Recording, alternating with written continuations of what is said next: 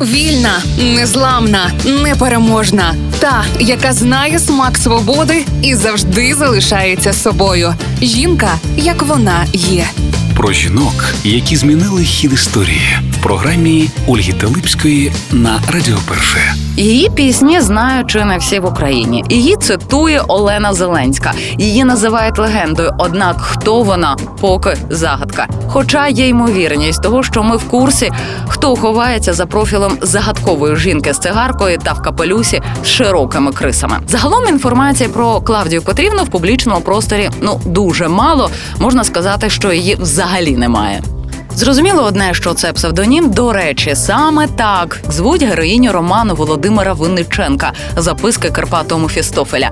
Клавдія Петрівна – матір-одиначка, у яку закохався головний герой роману. Клавдія Петрівна є артисткою українського лейбу «Небо». Вона вже випустила міні-збірку під назвою «Бережи мене». Це особистий щоденник, який Клавдія Петрівна поклала на музику і присвятила мінливості та турбулентності життя кожної сучасної українки. Спочатку співачка експериментувала з музикою в Garage Band. Тепер її треки стали вірусними в TikTok, набираючи мільйони переглядів, а перша леді України Олена Зеленська цитує артистку під час публічних появ. Під час свого виступу в рамках саміту перших леді та джентльменів у вересні двадцять третього Олена Зеленська розповіла публіці про важливість обізнаності щодо психічного здоров'я та депресії, зокрема. Більшість українців вважають цю тему несерйозною. Навіть пісня є така.